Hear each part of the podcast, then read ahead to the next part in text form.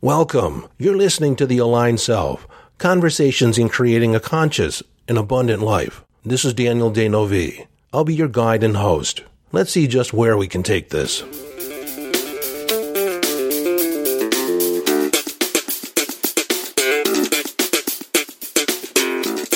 Hello, friend, and welcome back to the conversation. I just want to take a moment and let you know just how much I appreciate you. I appreciate and love the fact that you're listening and involved in this conversation. Now, I don't know if you just stumbled across the podcast or you've been a long term listener. Either way, I want you to know that I consider you a part of my family, my extended family. And if you want to reach out over and above the communication uh, in this format, you can go to yesdaniel.com and send me a personal message. Tell me how the podcast has affected you what ideas, strategies, techniques have you actually implemented into your life and what have been the results? And then again, if you've been enjoying the podcast or have enjoyed the different episodes, please give me a five star review. Your reviews do a lot to encourage other people to listen, other like minded souls, kindred spirits. So the comments that you make about the podcast and the rating that you provide it does a lot to spread the word. And not only do the ratings help, but you actually telling your friends, your your kindred spirits, the people in your circles, you know other people that are like you that have similar interests, more than likely. And so when you pass the podcast along, it really expands the audience. And it gets in the hands of the right people, or gets to the ears of the right people. I'm encouraged by all this because I just found out yesterday that the Aligned Self podcast is in the top 2% of all worldwide podcasts, which I take a lot of pride in since we've only been at this a couple years. But I have to admit, in learning that, I actually had the idea I wonder what it would take to get in the top 1% or less by the end of the year. Hmm, I'm just kind of throwing it out there to see what can happen. Today, I want to talk about a pitfall or a phenomena that we typically encounter when we throw out a new intention, especially an intention that is pushing against something that is currently in our experience. And that phenomena is, is that when we create an intention to move away from something, we sometimes amplify the situation we actually do not want. In other words, things seem to get worse before they get better. And why is that? Well, we live in a dualistic universe, so any intention also is presented with the flip side of that intention just by its very nature. Every time you say yes or the universe says yes, no is hanging just around the corner. It's like standing on a line or sitting on a fence. Which way do you want to lean? And many times we just want to keep leaning in one direction.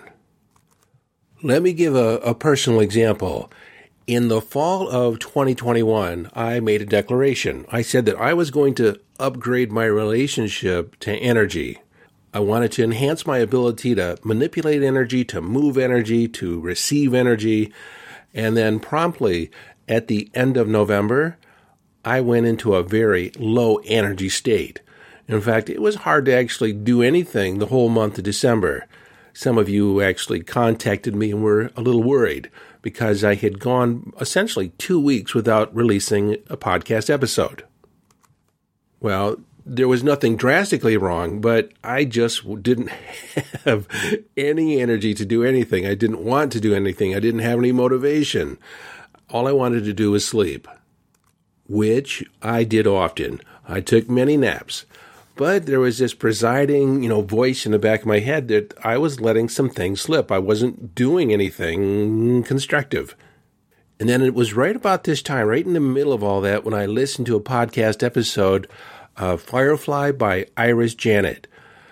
Iris Janet is an amazing podcaster. She grew up in Puerto Rico and she is now in the United States. And her podcast is very similar to mine but she caters mostly to women, women's success, women's empowerment. But in this particular episode that I listened to, she had plans to go to Europe with some of her besties, but she just wasn't feeling it. And so at the last minute, she canceled, she withdrew. And then she also canceled some other plans, some other commitments, kind of moved things around on her calendar. And her episode basically said, it's okay. it's okay to take a break for yourself, to be self indulgent. And as I hope many of these episodes are for you, for me, it was exactly what I needed to hear at that moment. The universe had guided me to listen to her episode. And in actually giving myself permission to rest and not be resistant to it, I began gathering up steam, gathering energy. And after the first year, I actually did an episode on the effects of negative manifesting.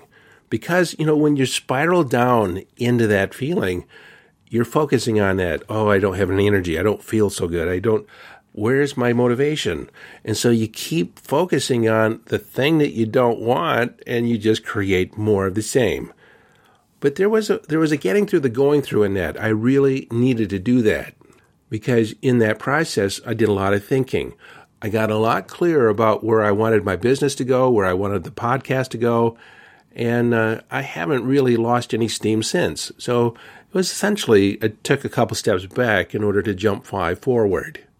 So even though it seemed as if I was manifesting or creating something that I didn't want, I think the universe had other plans, and it is all part of balancing it out. And so when we create these grand intentions to move forward, we have to understand there is some letting go. There's some releasing of the old ideas, the old thought forms, as we make room for the next phase of our expression. Another example of this is uh, one of my clients, one of my younger clients. She's in her late 20s, uh, and she was in the gym working out. And she had her spandex leggings on and she was lifting. She's quite the fitness advocate. And so there she saw this guy, kind of creepy guy, moving in her direction. And he walked behind her and she continued to do her, her deadlifts or her squats. I can't remember exactly what she was doing. But he reached out and grabbed the cheek of her butt. I know this because she did a TikTok about it, and she was incensed in the TikTok. But she had a couple different responses that she could have had. She could have been shocked and demure and, and just be silent about it. But she turned around and gave that guy a piece of her mind, basically said that he accosted her. Then she went to the management to complain. From what I understand, the manager was very understanding, very compassionate, and he said that they would review the video. And if he did indeed do that, he would be ejected from the club. But as I listened to her account of that story, I kind of wondered in my mind, how did she attract that? And I say that from the context that we are 100% responsible. What was the opening that allowed that to happen? Not that she consciously invited it, but what was the energy dynamic that was going on? Now, like I said, I learned of this in a TikTok. I just happened, one of her TikToks came up in my feed, and I started watching some of her other TikToks. And about four days before this, she made a declaration. She had actually watched some of the training that Meg Lamb and I had put out on boundaries, establishing boundaries. And she made a declaration that she was establishing firm boundaries for her life because previously her boundaries had been too wishy washy, uh, leaky boundaries, so to speak, allowing other people to move through them and uh, push her around, so to speak. Actually, she was saying yes a lot to things that she didn't want to say yes to. And so, what happens at the club? Someone transgresses a boundary. And in that moment, she has an opportunity to respond here is my boundary. You cannot cross this. I will not allow you to cross this. I will not stand for this. She stood up for her boundary. And in discussing it with her later, she actually got a little creeped out as he was walking over. She knew energetically something was going on. And so next time, chances are, she's not going to engage in the exercise. She's going to give him a stare down. She's going to meet him with eye contact and say, this is off limits. Not that she has to voice it verbally. She can say it with her eyes. She can say it with her posture. She can say it with her demeanor. Because before that, she saw that he was creepy. She saw that he was coming her way, but she kind of ignored him, tried to ignore him. Now, this may not be the episode to broach this, and I'll probably say it again in another episode, but I cannot let this go without going into this uh, concept of situational awareness. Now, it's been proven in by social scientists. They've actually interviewed perpetrators, victimizers, and they asked them, "How do you know who's a victim? How do you know who to attack?"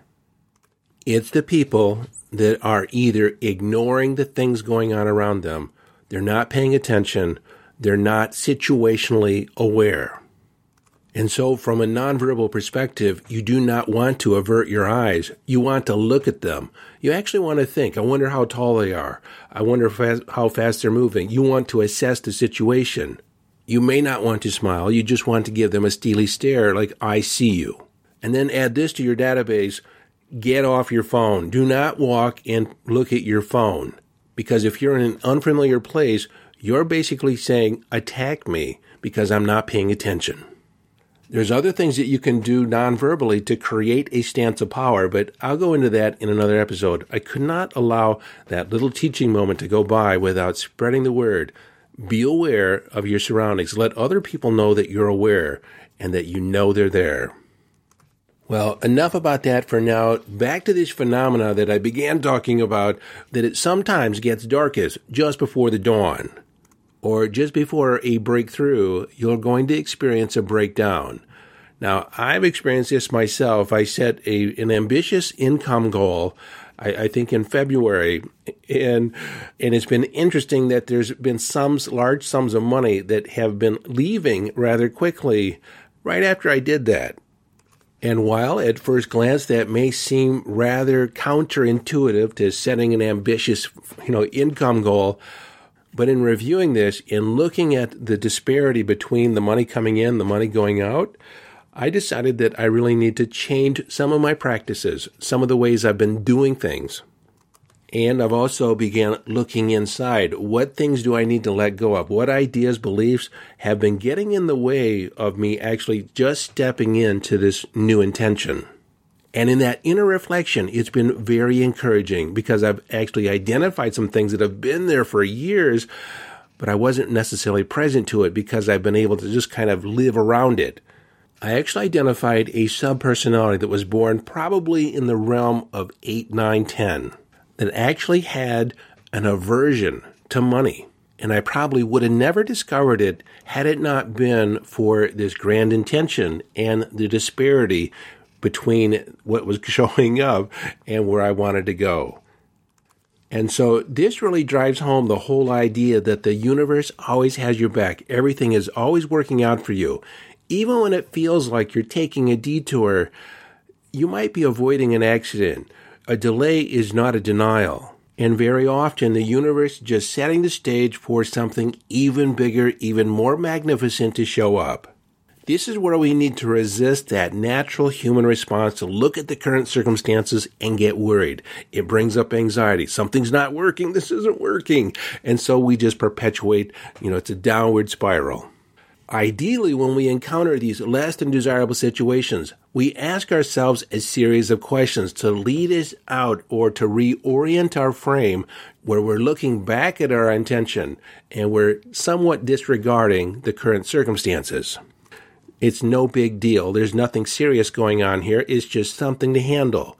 So we ask the questions What does this now make possible? What am I not seeing? What do I need to take responsibility for? What, if anything, could I let go of to make it easier to move forward? What might I be resisting? Do I need to surrender to the process rather than try and coerce it or make it work? Then there's another angle we can come from. What am I supposed to learn from this? How is this a lesson for me? What is this bringing to my attention? If this is happening for my behalf, how does it serve me? If it feels like you're being delayed, if it feels like you're taking a detour, if it feels like things aren't happening as fast as you want them to be, that you're sludging through mud, Embrace the attitude that delays are not denials, that everything is always working out for you. And in the end, everything always works out. And if it's not currently working out, it's not yet the end. Don't forget to leave that five star review. And until next time, this is your friend and host, Daniel D'Neuville, urging you to follow your bliss, live your life from inner signals, be inner directed as you engage in the epic adventure.